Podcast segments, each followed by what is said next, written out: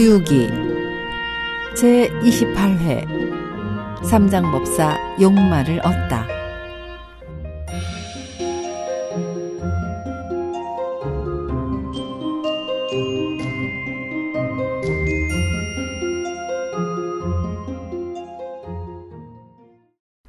지난 시간 오공이 무서워 숨어버린 용은 관음보살의 부름에 순순히 물결 위로 솟구쳐 나왔습니다.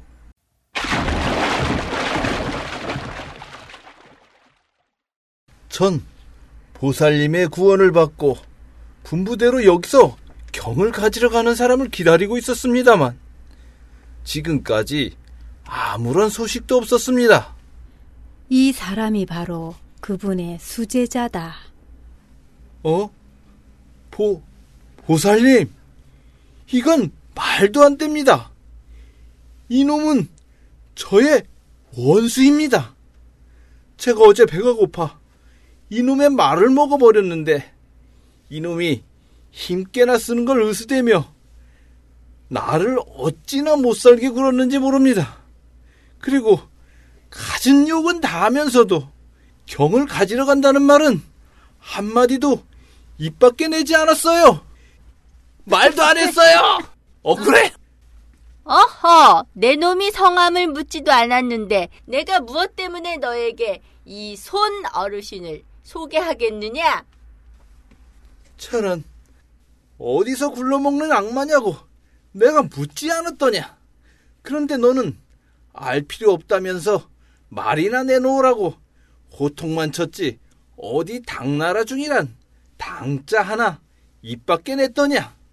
오공아, 앞으로 계속 가다 보면 또 귀순하는 자가 있을 테니 상대편이 묻거든 먼저 경을 가지러 간다는 말부터 비치도록 해라.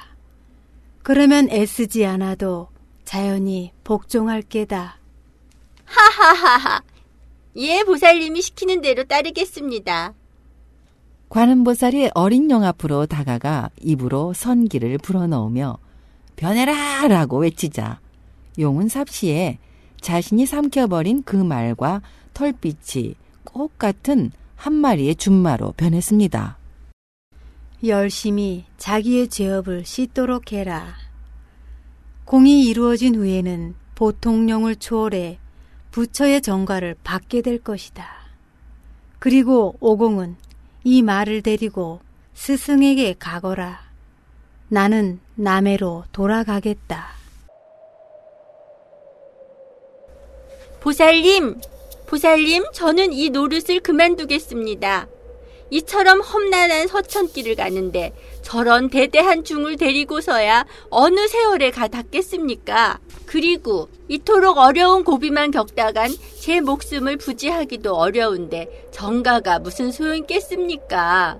저는 이제 그만 빼주십시오. 너는 예전엔 돌을 깨치기 위해 수행에 힘쓰더니 어째서 천벌에서 풀려난 지금 그토록 해이해졌느냐.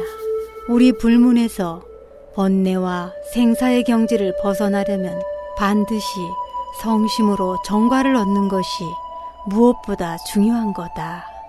앞으로 위태로운 경우를 당하게 되면 천신과 지신을 불러라.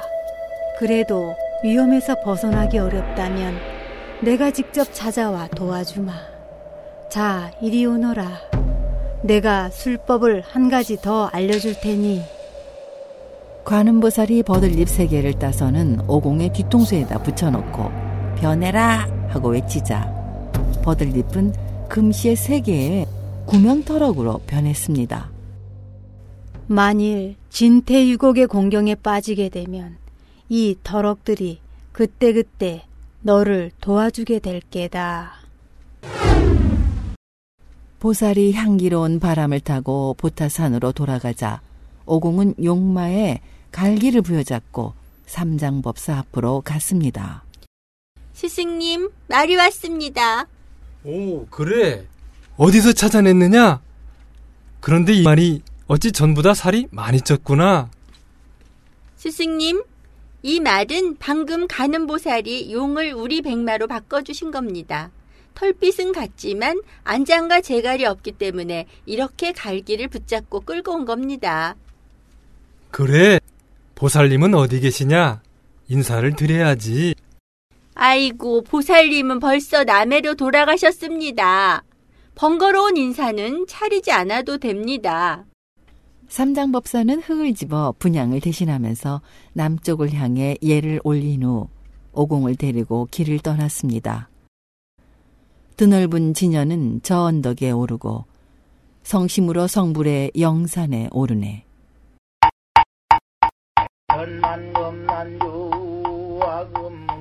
그들은 한나절을 걸어 대문 위에 이사사라고 쓴 현관이 높이 걸려 있는 사당 앞에 이르렀습니다.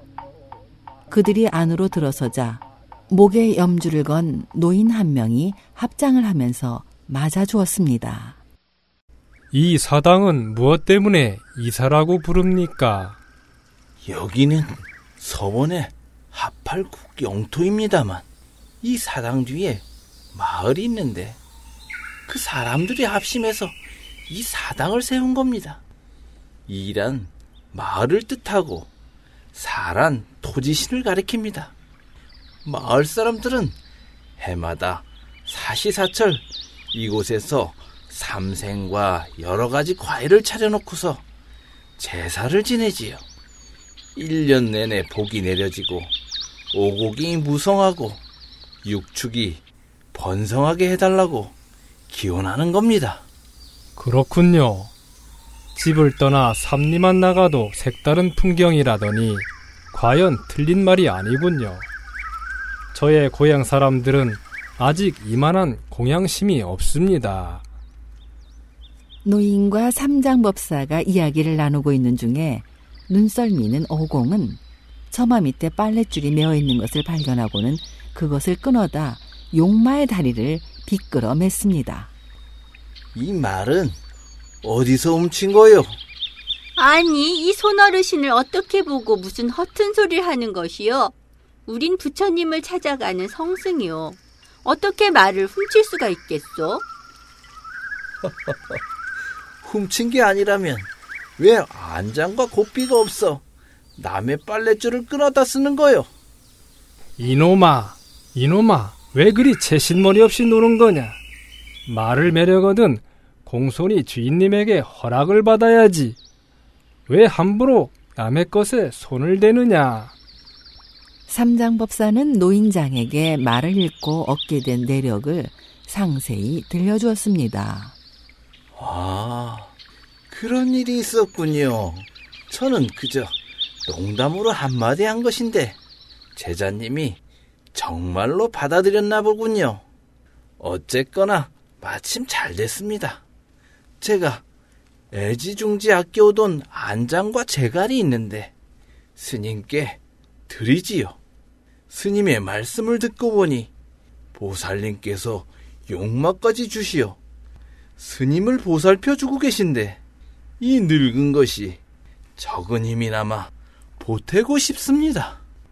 노인은 이내 모든 승마기구를 빠짐없이 갖춰 가지고 나왔는데 오공이 다가가 살펴보니 더 없는 진품이었습니다. 그것들을 말에다 메어보니 마치 용마의 몸에다 재서 만든 듯 꼭 맞았습니다. 이튿날 그들이 아침 공양을 마치고 길을 나서는데 노인은 또 소매 속에서 등나무 자루에 호랑이 힘줄로 만든 채찍을 꺼내 삼장에게 주었습니다. 노인장, 여러 가지로 보시를 주어 감사합니다. 그런데 삼장이 다시 고개를 들고 보았을 때 노인은 온데간데 없고 사당 자리도 텅빈 터전만 남아 있었습니다. 이때 공중으로부터 말소리가 들려왔습니다. 성승, 접대가 소홀해서 미안하오. 나는 낙가산의 산신으로 보살님의 분부를 좇아 안장과 재가를 전해드린 것입니다. 부디 힘을 다해 서쪽으로 가셔야지. 잠시라도 게으름을 비워서는 안 될 것입니다. 소승은 범속한 인간의 눈이라 존귀한 산신님을 미처 알아보지 못했습니다. 부디 용서해 주십시오. 그리고 보살님께도 고맙다는 인사를 전해 주시기 바랍니다. 아, 스승님, 어서 일어나십시오. 산신은 이미 가버리고 없는데 누구에게 그렇게 절을 하십니까? 이놈 오공아, 난 이렇게 머리를 조아려 절을 하고 있는데 너는 허리 한번 굽히지 않고 곁에서 웃기만 하고 있으니 그건 도대체 무슨 버르장머리냐? 스승님, 스승님이 어찌 알겠습니까? 저렇게 머리를 감추고 꼬리만 드러내는 자들은 본래 한바탕 혼을 내줘야 하는데 보살님을 봐서 용서해 준 겁니다. 그런데 이 손 어르신이 그 자에게 절까지 해야 합니까? 전 워낙 어려서부터 절이라곤 모르고 살아왔습니다. 옥황상제나 태상 노군 앞에서도 그저 아무개가 왔습니다 하고 아래면 그만이었으니까요. 허허, 정말 어쩔 수 없는 녀석이구나. 허튼 소리 그만하고 어서 나를 일으켜다오. 지체하지 말고 어서 떠나자. 그로부터 두어 달가량은 평화로운 여행이 계속되었습니다. 간혹 만나게 되는 사람은 북방의 이민족과 이슬람이 나뉘면 범이나 이리 같은 야수들이었습니다. 세월이 빠르게 흘러 어느덧 초목이 다투어 새싹을 트기 시작하는 봄이 찾아왔습니다. 매화는 시들고 버들가지는 가는 눈을 텄으며 산과 들은 연록색으로 물들어 있었습니다. 스승님, 제가 봄 경치를 즐기다 보니 어느새 해가 서쪽으로 지고 말았네요. 그렇구나. 오공아, 저 숲을 속에 있는 저 집은 뭘 하는 곳일까? 아마도 전각이 아니면 절간일 것입니다. 우리 저곳으로 가서 하룻밤 신세 지는 게 어떨까요? 이랴, 삼장법사는 흔연히 용마의 고삐를 늦추어 오공을 따라 걸음을 옮겼습니다. 사제 두 사람이 걸음을 다그쳐 산문 앞에 이르러 보니 그것은 과연 하나의 웅장한 사원이었습니다. 층계 층계 전각이요 가로 세로 회랑인데 산문 밖엔 채색 구름 오복당엔 붉은 노을 푸르른 정원길에 참대나무 무성하고 우를 장창 숲을 속에 송백나무 우거졌네. 높이 솟은 종루 뒤에 불탑 솟아 웅장하고 성승들의 연불소리 울던 새도 잠들었나. 티끌 없는 정막색에 깨끗하기 그지없네. 시에 이르기를 훌륭한 기원 이 녹음 속에 묻혀 사찰의 경치 사바 세계보다 나아라. 깨끗한 불문에 인간이 적다더니 천하의 명산엔 중들도 많구나. 과연 이들이 찾아온 이곳은 어떤 곳일까요? 다음 시간을 기대하세요.